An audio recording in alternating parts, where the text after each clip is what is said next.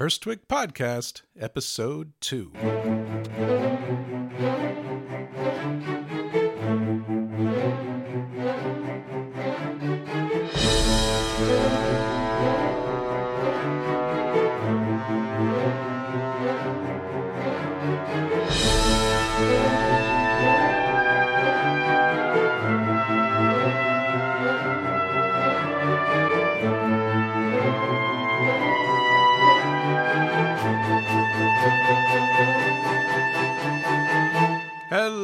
And welcome to episode two of the Hurstwic podcast.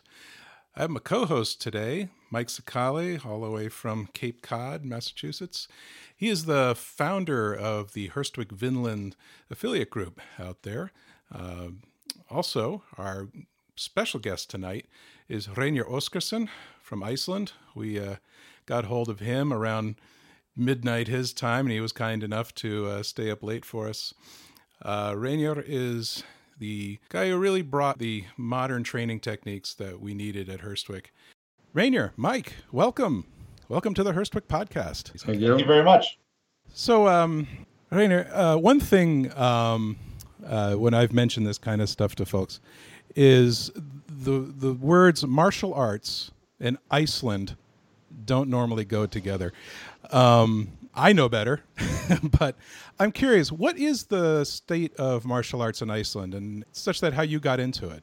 Uh, depends on how you look at it. When I started, it was not so strong. It was not so good.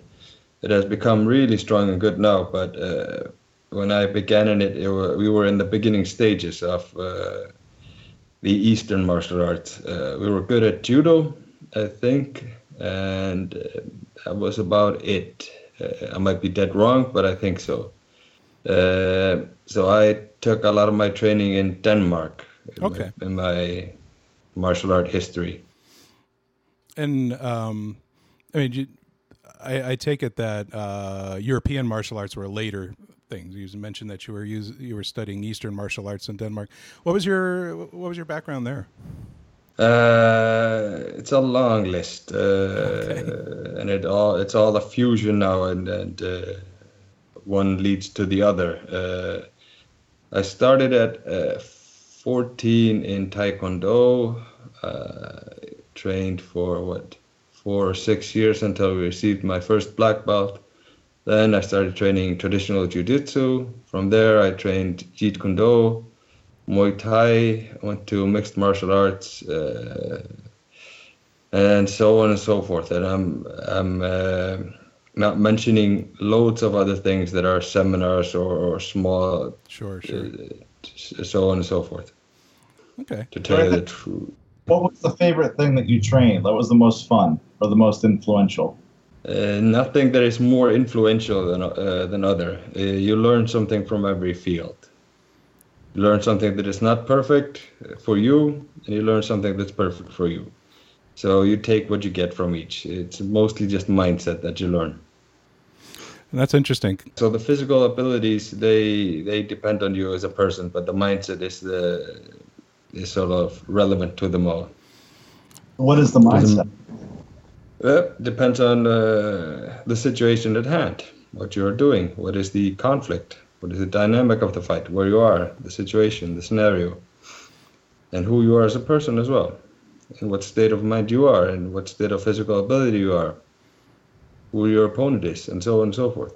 So I think that's a really good segue then um, into you know with this background in Eastern martial arts. Uh, eventually, that led you to start uh, studying uh, Viking Age martial arts. And is that something you came to on your own? Was there a external uh, trigger that? Uh, I mean, obviously, it's it's part of your culture. I would have to say, if if that's an accurate statement. Um, but in addition to that, I'm curious how you came to that. So it's a so it's a long story, uh, and uh, yes, it is part of our culture. We we read the sagas in schools, and uh, especially now with the when the internet is booming and Game of Thrones is booming and the, Vikings is booming and so on, we consider ourselves uh, Vikings. Uh, but uh, it is part of our culture. It's in our language. It's in our the locations you see they relate directly to the uh, the Viking era itself.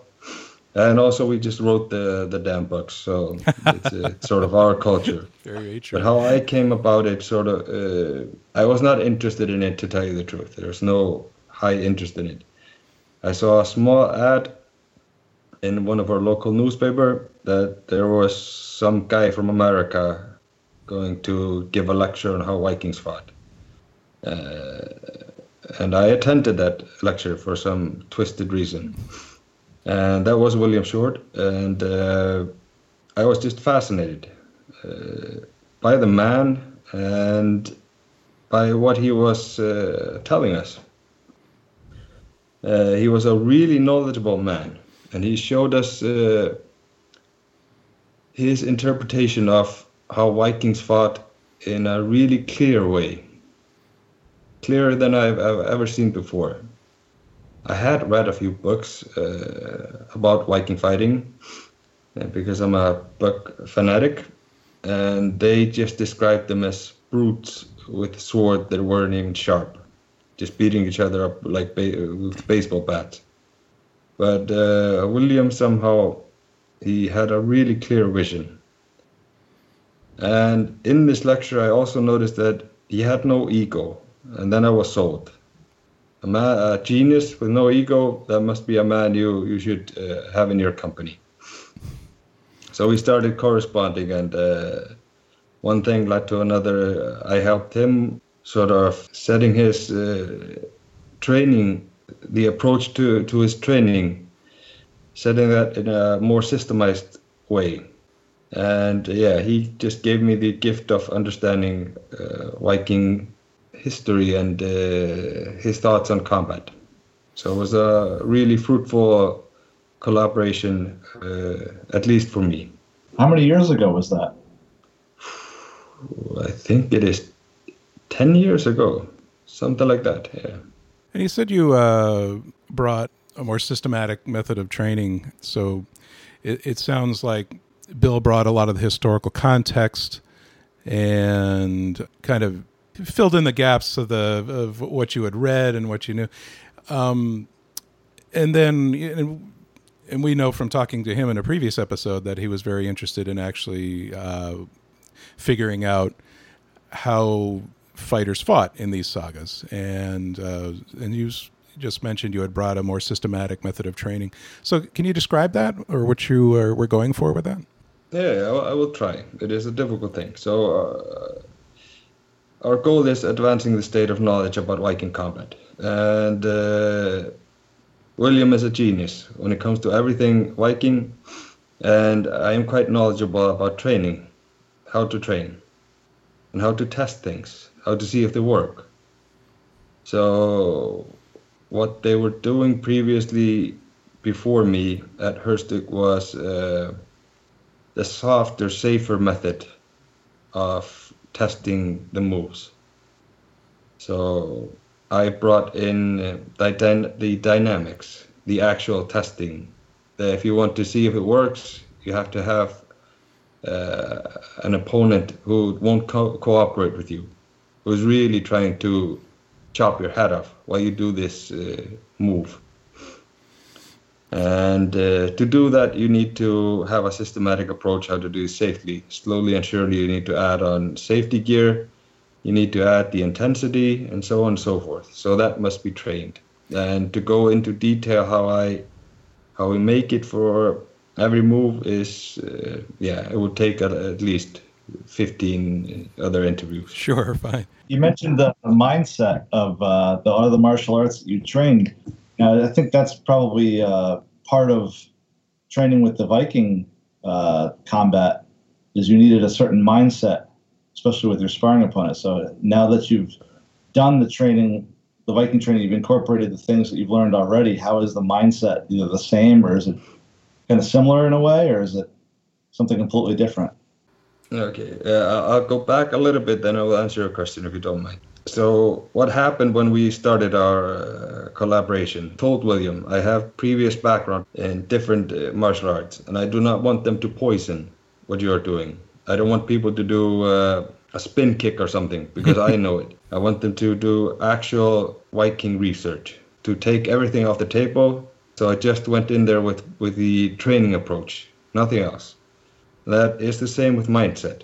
So we had to go back and just look what what is the mindset of a Viking. Uh, we had to read the sagas, we had to see the forensics, we had to see what the their opponents uh, were saying about them.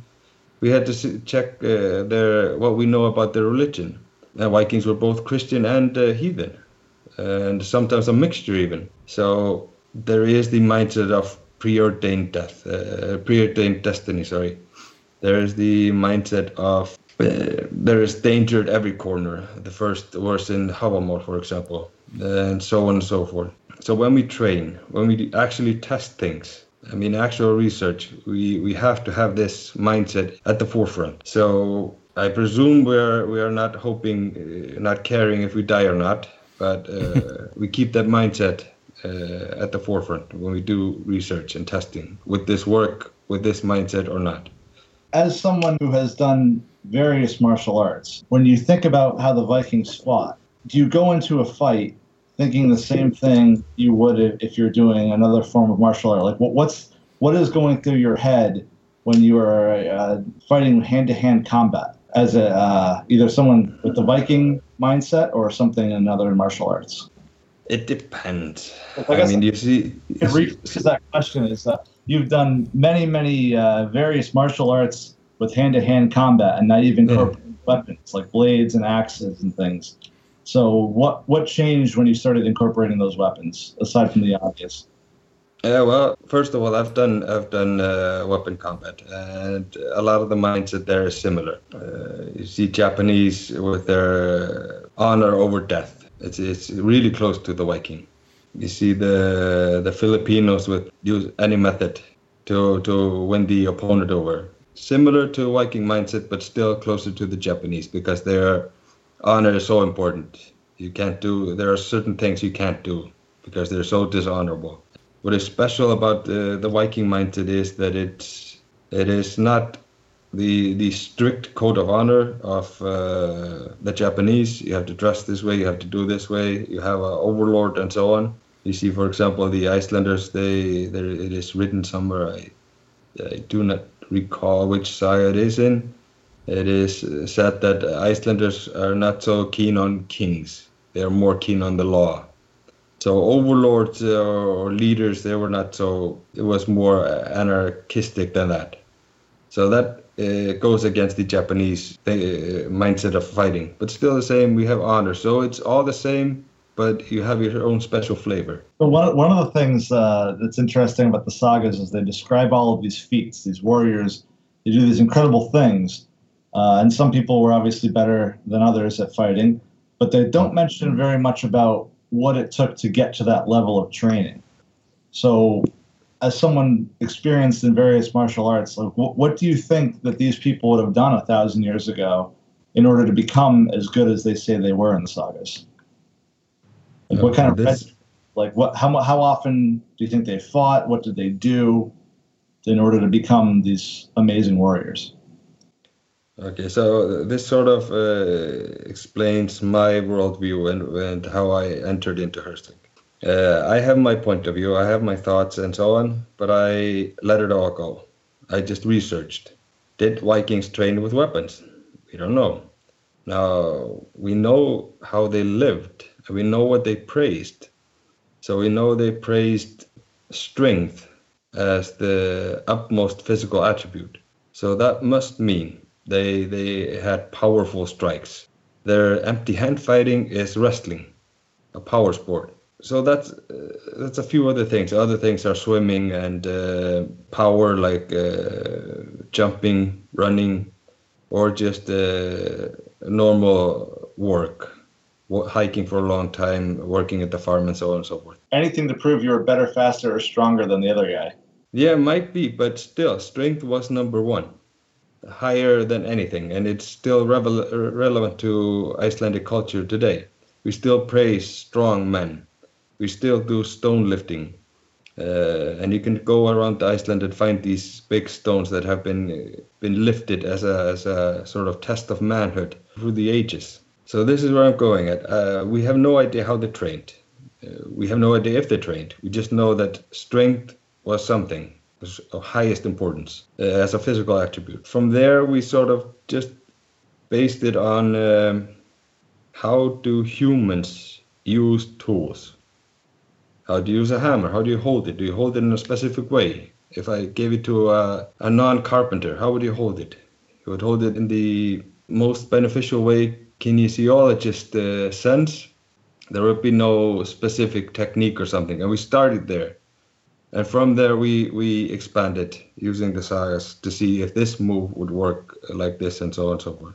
I guess basically the answer is that because no one knows how the Vikings fought, we just have to figure out the yeah, best we, replicate what they've done. uh, one of our saying is at Hurstwic, we, we are goal oriented. We want to advance the state of knowledge about Viking combat, but we are not path oriented in any way. So we wipe the slate clean if, if need be and start over. All right. We're going to take a quick break and we will be right back. If you're liking the Hurstwic podcast, go over to iTunes or Stitcher or whatever it is you get your podcasts and subscribe. Make sure you don't miss a single episode. Also, we could definitely, definitely use your support. So if you uh, give us a review, that would be fantastic because it helps us get to the top of people's lists. And thanks.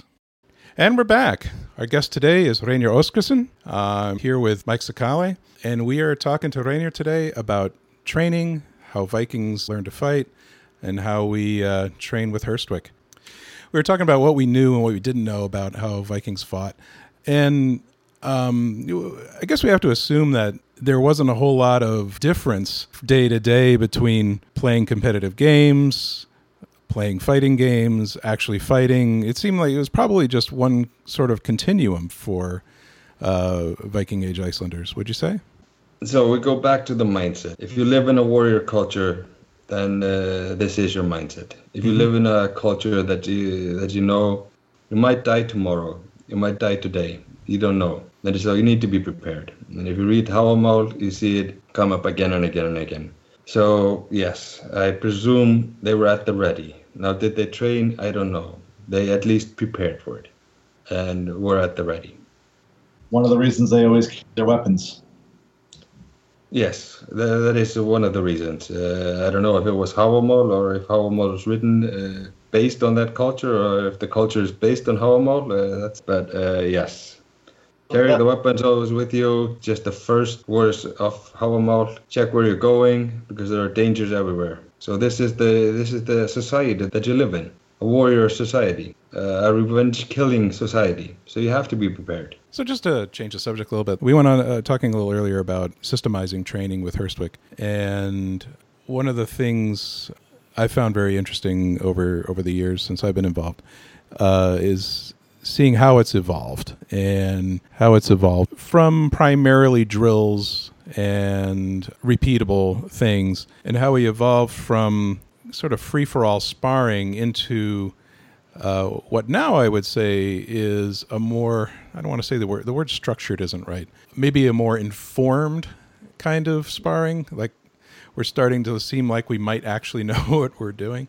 Some of the things that we used to train on are now things that we go on as a base in order to expand on something different and new. Right. And I yeah, I think that's what I'm going for. So this is again what I said in the beginning. Uh, when I met William, they were doing softish training, sort of cooperation. There was no danger of being hit, but we had to do that. And uh, I consider it this way. Maybe people disagree with me, but I consider it this way. The Hurstwic goal is to advance the state of knowledge about Viking combat. And to do that, we need Viking combat researchers. But to be a Viking combat researcher, you have to be able to fight. You have to be physically fit. You have to be.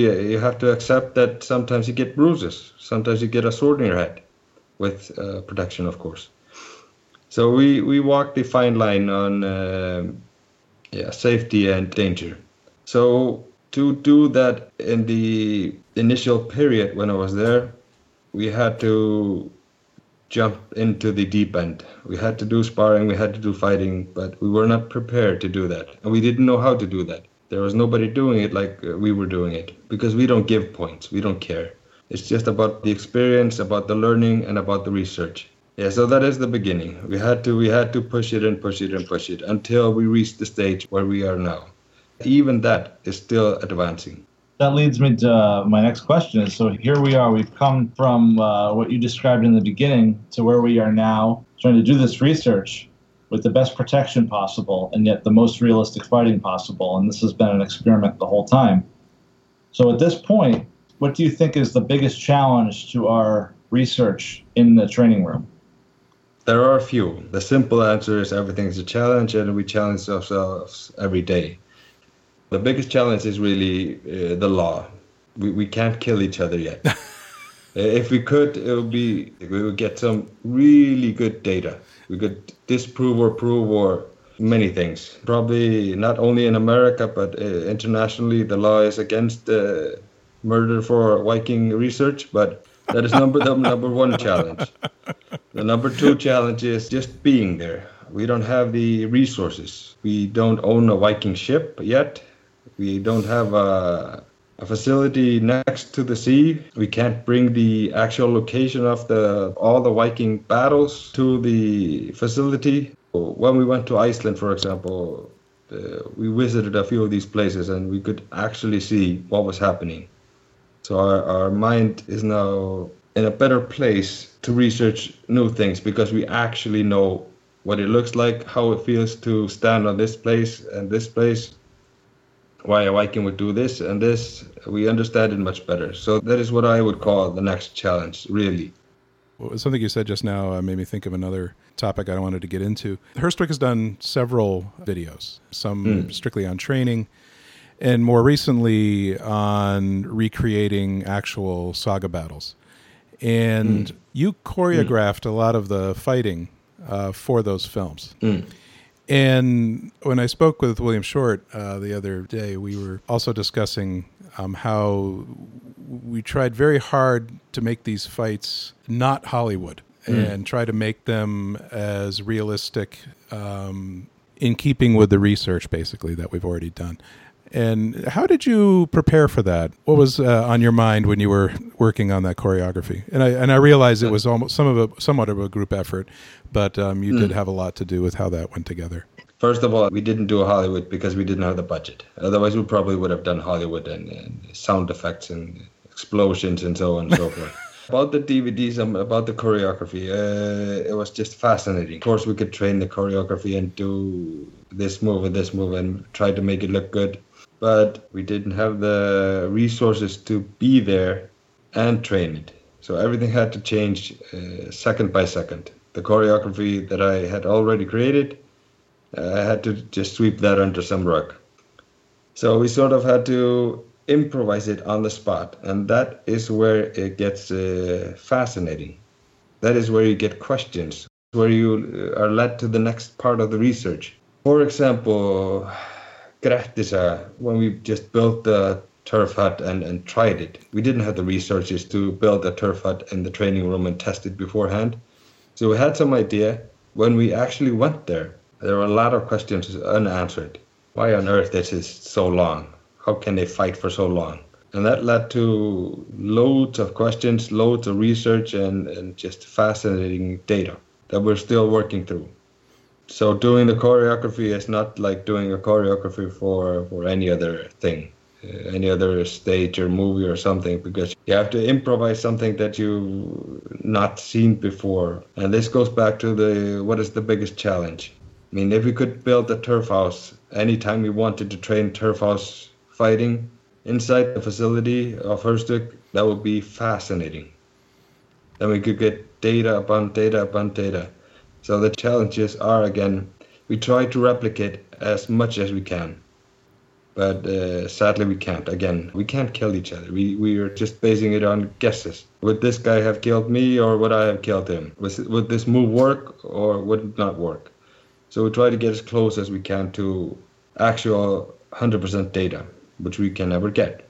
The same with the turf house. We we can make guesses and in the right direction. Again, it, it all com- comes back to the path is really negotiable. The goal is not. What I find interesting about this is, uh, you know, there's the old saying that no plan survives first contact with the enemy, and as the fight choreography was worked through in the training room and and uh, while in Iceland prior to actually being on site.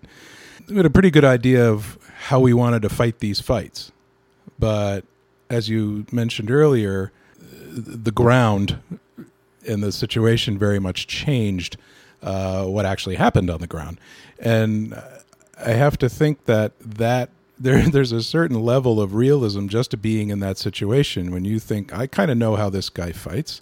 I kind of know how I want to try to fight this guy and um, but he's on an island in a turf hut and I have to deal with all these other other uh, variables that I'm not ready for and it it seems like part of the data is can you quickly figure it all out and get it done and it seems like that's exactly what happened both in, in both the Gisa saga and Greta saga cases. There's even more to it than this. Uh, this sort of explains where we are at, where Hurstwic is at. My opinion, I presume others think the same thing, but uh, William is a genius. But what he is really, what is, is his best quality is his lack of ego.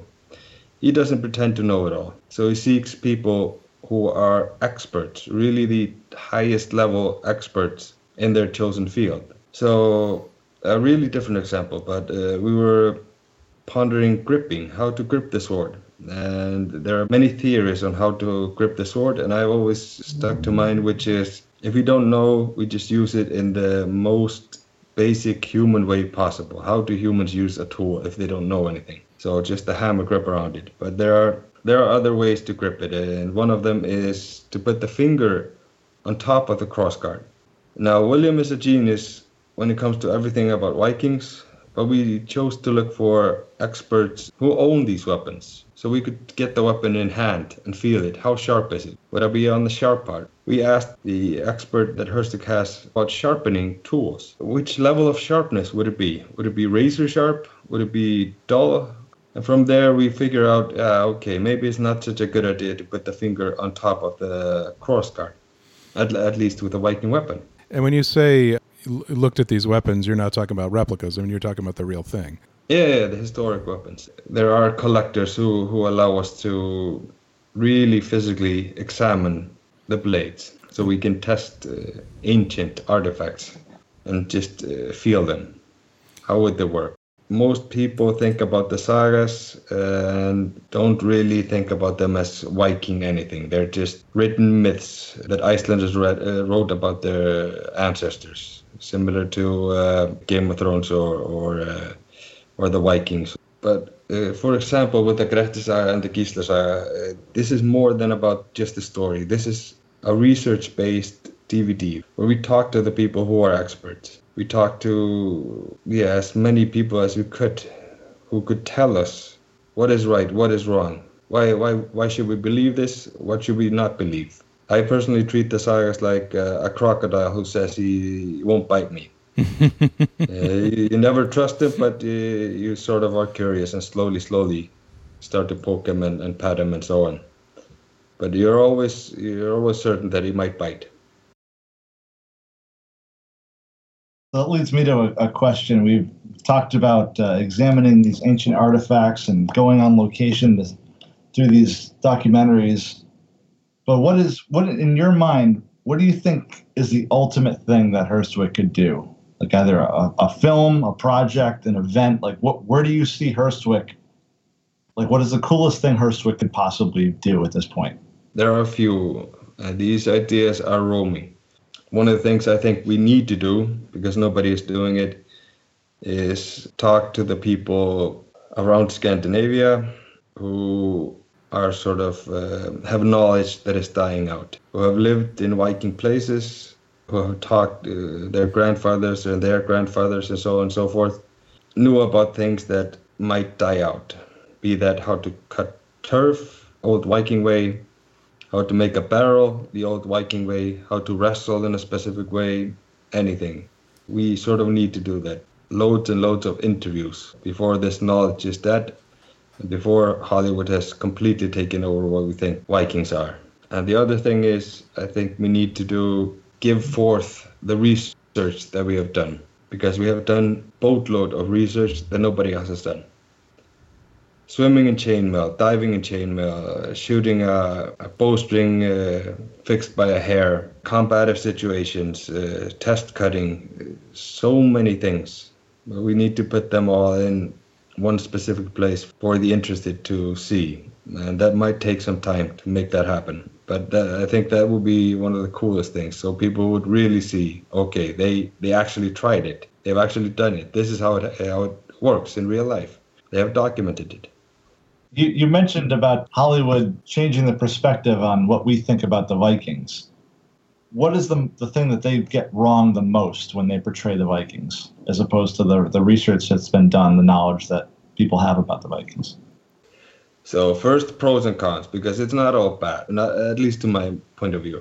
They give this culture publicity, so people are interested you could go probably all over the world and say, hey, do you know what a Viking is? And people would know because of Hollywood. So that's not terrible. And I mean, they have the general public in mind, so they write for the general public, not people who are who are historically accurate fascists. I remember William was doing an interview once. He was asked to do an interview for a newspaper, and the photographer for this newspaper was taking pictures, and then he asked uh, the group to uh, to gather who were training and uh, asked them to give a a Viking roar, like if they could laugh or something like ah. And I thought, wait a minute, did, did, were Vikings uh, Hollywood pirates? That was my first thought, and the second thought was, uh, are they just drunken bastards? Is that the image that most people have in mind of Vikings? And sometimes that is the image that is given they're just barbaric, which they are. I cannot believe that, uh, as William said, uh, said to me at least, that uh, Vikings who write such poetry, make such laws, they can't be just a wild man, really. Like I can kind of just give you an idea, I suppose. Is a lot of the times in regards to the fighting, very uh, dramatic and drawn out. How do you think that differs from the fighting that Hurstwic does in the training room? Uh, that that, good sir, really depends. Uh, now, I will play the devil's advocate and uh, say sometimes the fights were drawn out. Uh, it all depends on the situation, the location, and who were fighting, and what tools they were using, and so on.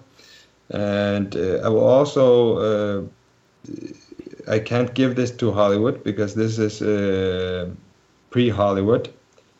The sagas seem to me to be the sort of uh, the invention of uh, a snappy comeback comes from the sagas. So if you see that in a Viking film or TV show, you know that ah okay, at least they got that right. So uh, I think it was in one of the sagas where uh, there's a hand cut of a man, and he says, "Yeah, well, this hand never did anything good anyway." and something like that. Or there was a man who his face was cut, so his jaw dropped or something, and he said, "Yeah, I, I was I was bad looking before, but you made it worse."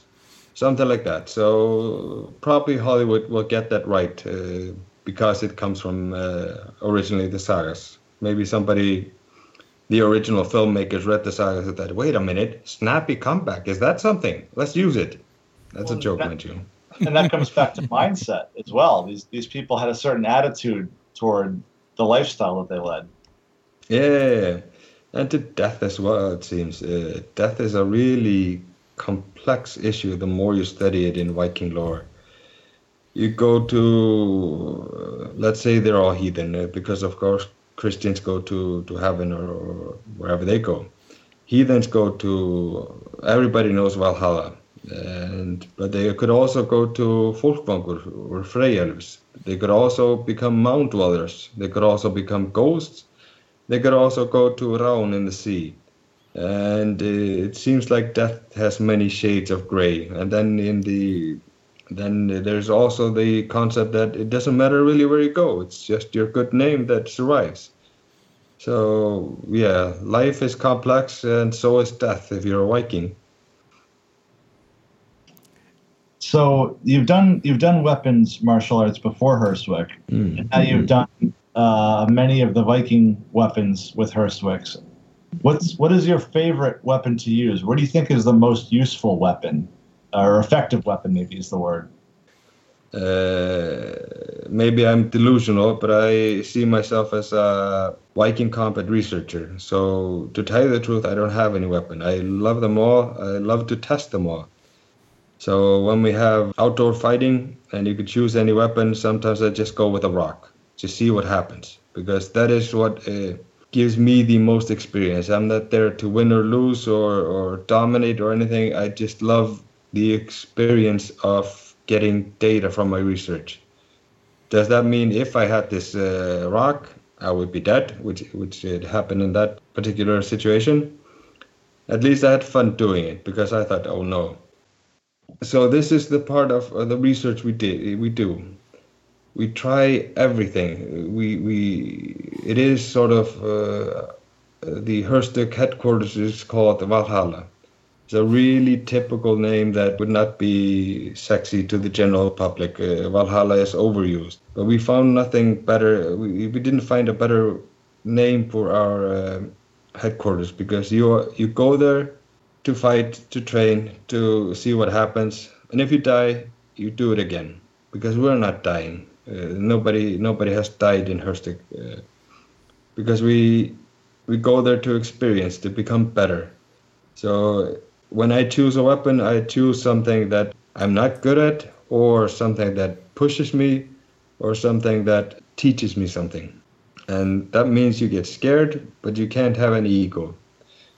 Same thing we did when uh, we tried to die with a chainmail. Uh, now that's scary, but that's part of the research as well. You have to be scared.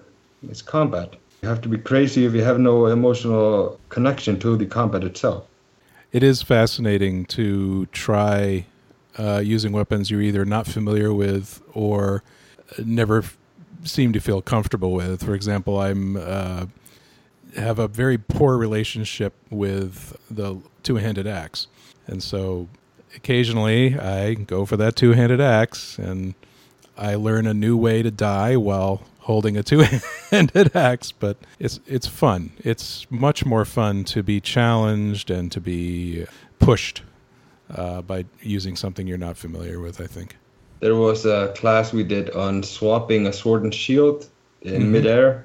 It's a move done in the sagas by by highly proficient fighters. And that is something that makes you feel really uncomfortable when your opponent is rushing you, hitting you left and right, and you have to sw- swap sword and shield in midair but uh, this is how we do research. We just isolate it. Okay, you beat him up while he tries this move. If it works, it works. If it doesn't work, either we're not good enough and we go back and see if we're good enough and train more, or this move is just fantasy until we get more information. Uh, what we do at Hurstwic is mostly all Occam's razor. We just choose the likeliest thing until we get more. Uh, more information that proves it otherwise. Everything is pressure test to from here to Timbuktu. Just pressure, pressure, pressure. And we we try to hold ourselves to the highest standard. And sadly, there's nothing I know of that is like Hurstwic. There is nobody doing this research. So we are alone in this field. And uh, sadly, it's not lonely because it's so much fun so this is sort of where Hurstwic is at. We use the sources we have, archaeology, forensics, what what our opponent, what the opponents of the Vikings were saying, and, and the later text and so on and so forth. But uh, we would not know much in reality. Even even if we look past combat, we don't we wouldn't know much in reality about Vikings if we didn't have the sagas. Uh, it's just a simple fact is that uh, the sagas teach us uh, the most about Vikings, teaches about their their mindset, their religion, their clothing, their everything, their culture, their society, and so on and so forth.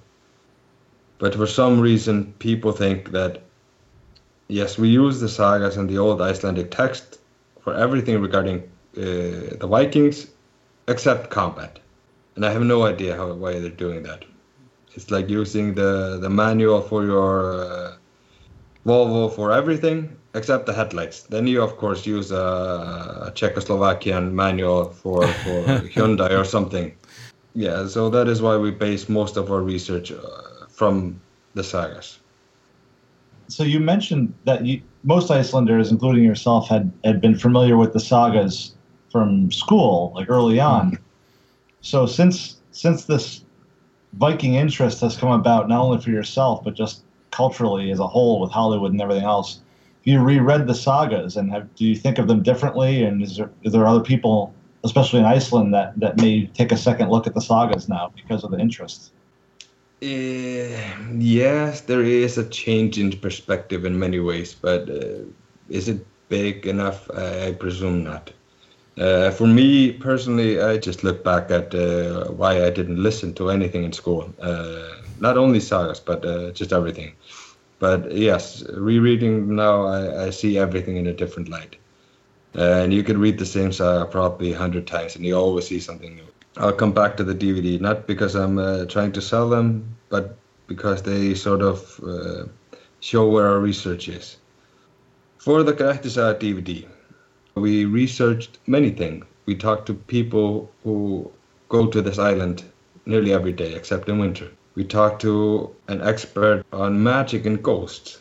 And when you talk to an expert on magic and ghosts, you understand the saga in a totally different light. You understand so many things about the culture, about the mindset, about so and so forth. And that all leads to more understanding about the combat and this is sort of where we are. Every day you you see something better than you saw it before. And this is why we need really experts in their field where we where we looked for them intently just to learn more. And all this information about everything regarding viking lore culture society laws anything that all leads back to our research viking combat advancing that state and again, sadly, I, I know of nobody who is doing it in the same way we are. Most people isolate combat as just this. This is combat. Let's do combat. But we we know that mindset changes everything. And I'll go back to the Japanese. Uh, if I gave a stick to a ninja and I gave a stick to a, ja- Japanese samurai, and I would tell them, uh, "Let's, uh, you'll have to kill each other tomorrow." They would fight totally different. The ninja would probably go up behind the samurai and knock him in the head, while the samurai stood, uh, stood really firm and proud, ready for combat and his in- inevitable death. So the only difference there is mindset, culture and mindset.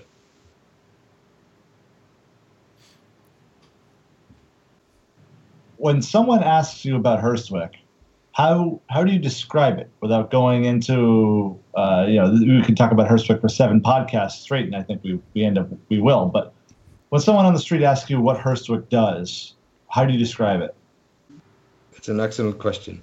If we say if I would say well we are Viking combat researchers, people would presume we are we like to dress in Viking clothing and walk around, but we are highly academic. We are sort of reverse engineering history. But people usually don't understand the concept, don't understand the depth, don't understand the blood, sweat, and tear that go goes into all this research. It is really egoless, it is really selfless, and it is, and we are giving it everything we got. So sadly, the best description would probably be to the commoner uh, Viking combat mythbusters. People who who who take these myths and and uh, confirm them, even though that's not the right word. We just uh, conclude that this is the answer for that time until more information is uh, we attain more information, or we test it again, or bust it, or or something, or, or plausible, or so on and so forth. I like that answer. I like that answer mm. too. Viking Combat Mythbusters. I, I really like that. And that's it. Reynir Óskarson, thank you so much for spending time with us. Um, I know it's uh, probably past midnight in Reykjavik, so I appreciate you being. Did I say that right? Reykjavik? Uh, no, you didn't, but you tried. Okay, thank you. Matters. I appreciate that. Mike Sakali, thank you so much for uh, hanging out with us tonight. Um, Thank you very much for allowing me to be here. And a good time was had by all. The First podcast is just getting started, so please subscribe. Also, please check out our website, hurstwic.com. That's H U R S T W I C.com. There you will find the podcast show notes, and you'll also be able to check out the DVDs we are discussing during the interview, including training DVDs and our Great Battles of the Viking Age series. Like us on Facebook, check us out on YouTube, follow us on Instagram and Twitter. We're grateful to Mike and Reynir for taking the time out from their busy schedules to help us with the show today. Like the Vikings, both Mike and Reynir are well traveled, and we know wits are needful for someone who travels widely. Anything will do at home. He becomes a laughing stock, the man who knows nothing and sits among the wise. Hurstwic Podcast is a production of Hurstwic LLC. Our executive producers are Dr. William Short and Reynir Óskarson. I am your host, John Davis. Until next time, farewell.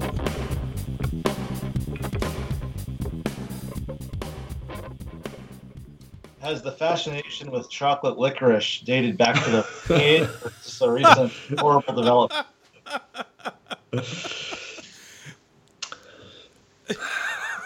I've taught you nothing, Mike. That's all I could say. I, I'm I'm just I'm behind. I haven't I haven't made it to the, the licorice chocolate yet. So It's It wasn't pressure. This I- is the next challenge for Hurstwic. this is the research. The Get research you to- still out. So far, I think that the chocolate licorice is fantasy, but I'm gonna try harder and see if maybe I'm just not good enough to utilize it.